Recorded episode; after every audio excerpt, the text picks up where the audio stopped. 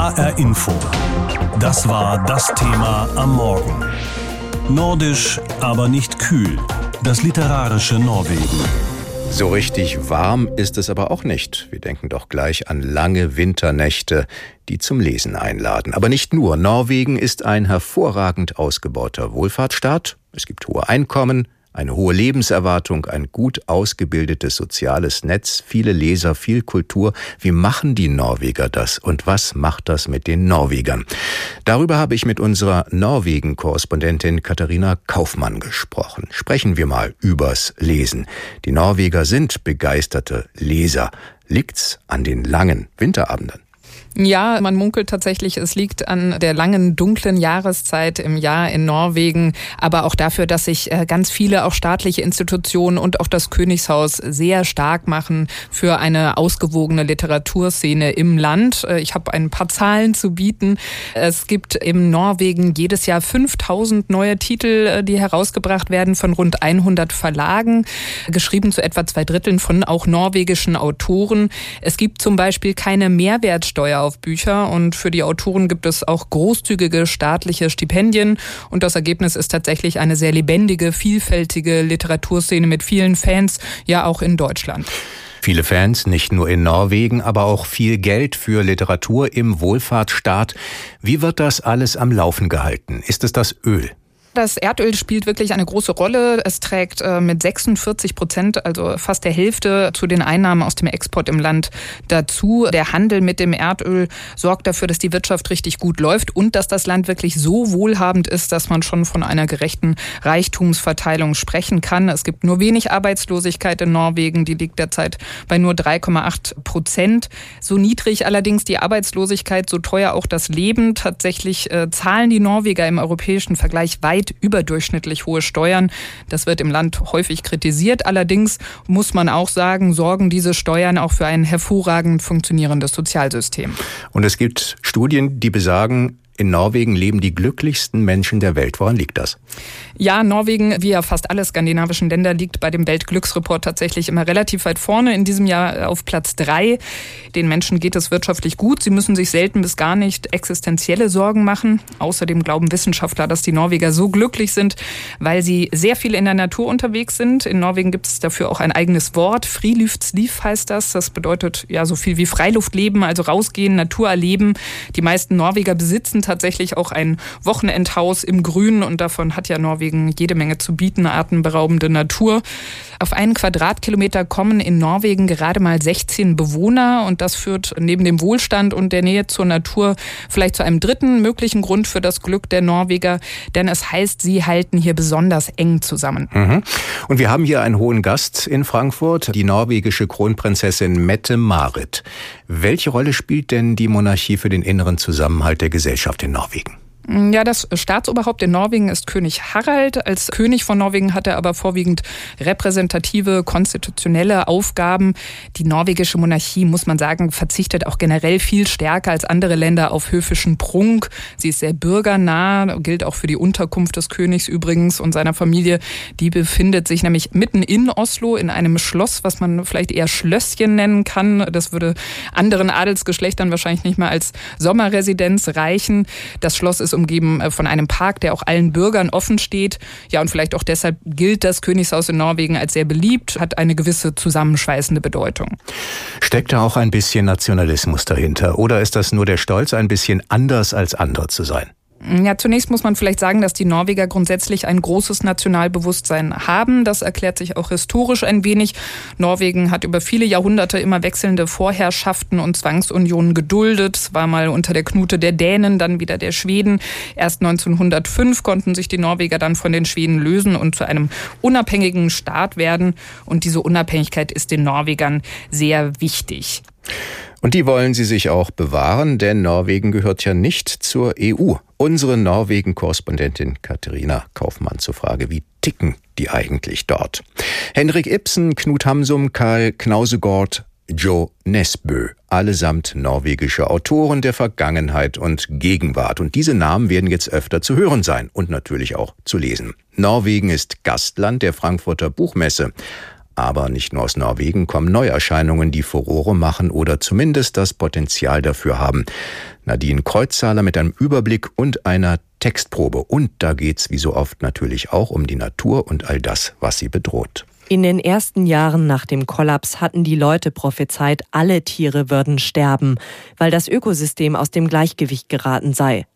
Sie vergaßen jedoch, dass es immer wieder Arten gibt, die übernehmen. So schreibt Maja Lünde in ihrem neuen Roman Die Letzten ihrer Art. Wieder ein Buch über Mensch und Natur, Klimawandel und Artensterben.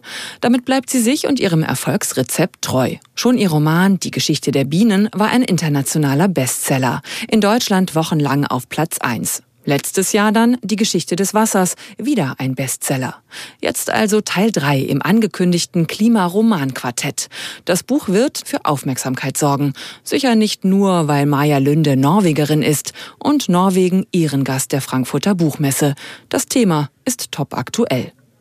Ganz und gar in der Gegenwart angesiedelt, aber eher zeitlos, ist wieder mal der neue Krimi von Starautor Jon Nesbø. Messer, ein neuer Fall für Harry Hole. Blutig und brutal geht es zu, wie immer bei Nesbø. Die Lesung, oder besser das Leseevent mit ihm auf der Frankfurter Buchmesse, ist sein einziger Deutschlandauftritt. Fanrummel ist ihm sicher. Auch bei Sebastian Fitzek dürften die Fans wieder stundenlang Schlange stehen für ein Autogramm. Der Krimi-Autor genießt es. Sein Erfolgsgeheimnis? Es interessiert mich einfach wesentlich mehr, wie Menschen auf Gewalt reagieren, die nicht darauf trainiert sind. Und im Übrigen interessieren mich auch die Opfer wesentlich mehr als äh, die Täter. Also häufig sind die Opfer meine Helden. Das Geschenk, so heißt sein neuer Psychothriller. Im Mittelpunkt ein Analphabet, der sieht, wie ein Mädchen auf der Rückbank eines Autos einen Zettel hochhält. Sie scheint verzweifelt, aber er kann den Hilferuf nicht lesen. Also ich fand es eine sehr interessante Figur, muss ich sagen. Und Analphabeten habe ich auf der Leipziger Buchmesse kennengelernt. Man mag es kaum glauben. Da gab es einen Stand der Alphabetisierungskampagne. Menschen, die darüber aufklären, dass wir bis zu sieben Millionen Analphabeten in Deutschland haben. Neben den vielen neuen Krimis und Romanen spielen auch Bücher eine große Rolle, über die sich gut streiten und debattieren lässt. Radikalisierungsmaschine ist so ein Buch. Julia Ebner hat sich in verschiedene radikale Online-Netzwerke eingeschleust und schreibt darüber, so der Untertitel ihres Buches, wie Extremisten die neuen Technologien nutzen, und uns manipulieren. Oberflächlich betrachtet haben die Gruppierungen, denen ich mich angeschlossen habe, nur wenig gemeinsam aber ihre interne Funktionsweise ist doch sehr ähnlich. Ihre Anführer generieren geschützte soziale Blasen, in denen sie zu antisozialem Verhalten im Rest der Welt aufrufen. Ein beunruhigendes Buch, das gerade jetzt, nach dem Anschlag von Halle, wie das Buch zur Stunde erscheint. Ob Sachbuch oder Roman, Bücher liefern im besten Fall einen neuen Blick auf die Wirklichkeit. Besser gesagt, Wirklichkeiten. Die einer frisch gebackenen Literaturnobelpreisträgerin ebenso wie die eines Krimi-Bestseller-Autors. Die von Sportlern und die von Politikern, von Fernsehidolen und von YouTube-Stars. HR Info. Das war das Thema am Morgen. Nordisch, aber nicht kühl. Das literarische Norwegen. Da denken wir erstmal an Knut Hamsun oder Henrik Ibsen, Per Gynt. Das sind die Klassiker. Natürlich gibt's auch viel Modernes und darum kümmert sich Gabriela Harfs als Übersetzerin. Mit ihr habe ich nicht nur über Literatur gesprochen, sondern auch über Land und Leute, natürlich vor allem über die Sprache. Und da fangen wir mal an. Was sagt man sich denn so am Morgen? Man sagt eigentlich einfach nur Hi. Hi. Na, das ist ja kurz und bündig. Ganz kurz und bündig, sehr einfach. Das macht's ja auch einfach, morgens ins Gespräch zu kommen. 111 Gründe, Norwegen zu lieben. Dieses Buch stammt aus Ihrer Feder. Nennen Sie doch mal drei Gründe. Die Mitternachtssonne, dass in Norwegen noch andere Sprachen gesprochen werden, nicht nur Norwegisch, sondern zum Beispiel auch Samisch und Quänisch, wo es sehr schöne Kulturen zu entdecken gibt. Und ähm, den leckeren Fisch. Sie übersetzen eine Sprache ins Deutsche, die von fünf Millionen Norwegern gesprochen wird. Auf welche Besonderheiten oder auch Fallstricke müssen Sie denn da achten, wenn Sie sich an eine Übersetzung machen? Also vielleicht ja immer, also jeder Text hat ja seine eigenen Fallstricke. Ne? Man muss sich auf jeden Fall klar machen, dass es niemals eine Lösung gibt, die für mehr als einen Fall gilt. Dann ist, glaube ich, ein Fallstrick, dass viele Wörter sehr ähnlich sind und doch eine etwas unterschiedliche Bedeutung haben. Also zum Beispiel Reise auf Norwegisch ist dasselbe Wort wie Reisen. Es bedeutet aber nicht aufbrechen. Also wenn wir sagen, ich nehme jetzt den Bus zum Bahnhof, ne, dann sagen wir nicht, ich reise ab. Auf Norwegisch tut man das. Man kann also in alten Übersetzungen sehen, wo die Leute pausenlos abreisen, ne, dass hier dieses Missverständnis zum Beispiel zum Tragen gekommen ist.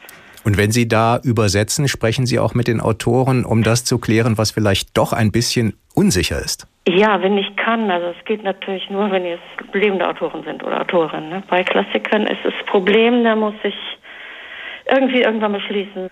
Sehr oft ist es auch so bei Klassikern, dass wenn die Sprachforscher an den Universitäten in Norwegen sagen, wir wissen das auch nicht. Ne? Darüber streiten sich die Gelehrten, was der nun gemeint hat. Aber wenn die Norweger nicht genau wissen, wie sie selbst was interpretieren, wird es ja für sie besonders schwierig. Ja, oder auch nicht, ne? denn wenn mir also fünf, drei Fachleute sagen, wir wissen nicht, was der Autor damit gemeint hat, was der Autor uns damit sagen wollte, dann kann ich natürlich das nehmen, was mir in dem Kontext am sinnvollsten erscheint. Das heißt, die Sprache ist nicht ganz einfach. Kommen wir doch mal zur Literatur aus Norwegen. Was empfehlen Sie denn da? Das ist jetzt eine gemeine Frage, weil ich ja eigentlich nicht meine eigenen Übersetzungen empfehlen kann, aber es natürlich möchte. Ja, machen Sie es doch. Ich würde sagen, äh, Alexander Chelland, Jakob. Mhm. Das hat mit dem Grüner Verlag erschienen. Und das ist ein, ja, Alexander Chelland ist so ungefähr das, was in, in Norwegen das, was Fontane hier ist, von Stil und der Ironie seiner Beobachtung, seiner Gesellschaftskritik. Gibt es denn einen roten Faden, das gewisse Etwas an norwegischen Geschichten, was die Autoren, was die ja, Geschichten auch verbindet? Also der Hang zur Sozialkritik ist eigentlich, äh, war immer sehr stark, also erst in letzter Zeit, wo sie so gerne dicke Bücher schreiben, wo sie ihren Nabel bestaunen und erklären, wie schrecklich schlecht die Welt auch mit denen umgesprungen lässt es nach. Aber ich würde schon sagen, das ist die... Liegt das, an einer, liegt das an einer gewissen Melancholie? Nein, weiß ich nicht, würde ich nicht sagen. So anders als wir sind die eigentlich auch nicht.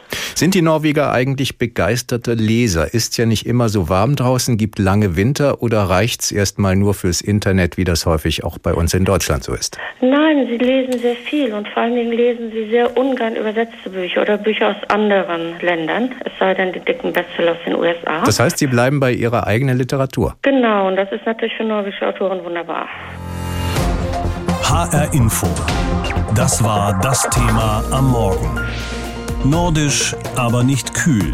Das literarische Norwegen. Denn Norwegen ist Leitthema der Frankfurter Messe und Gastland, ein Leseland.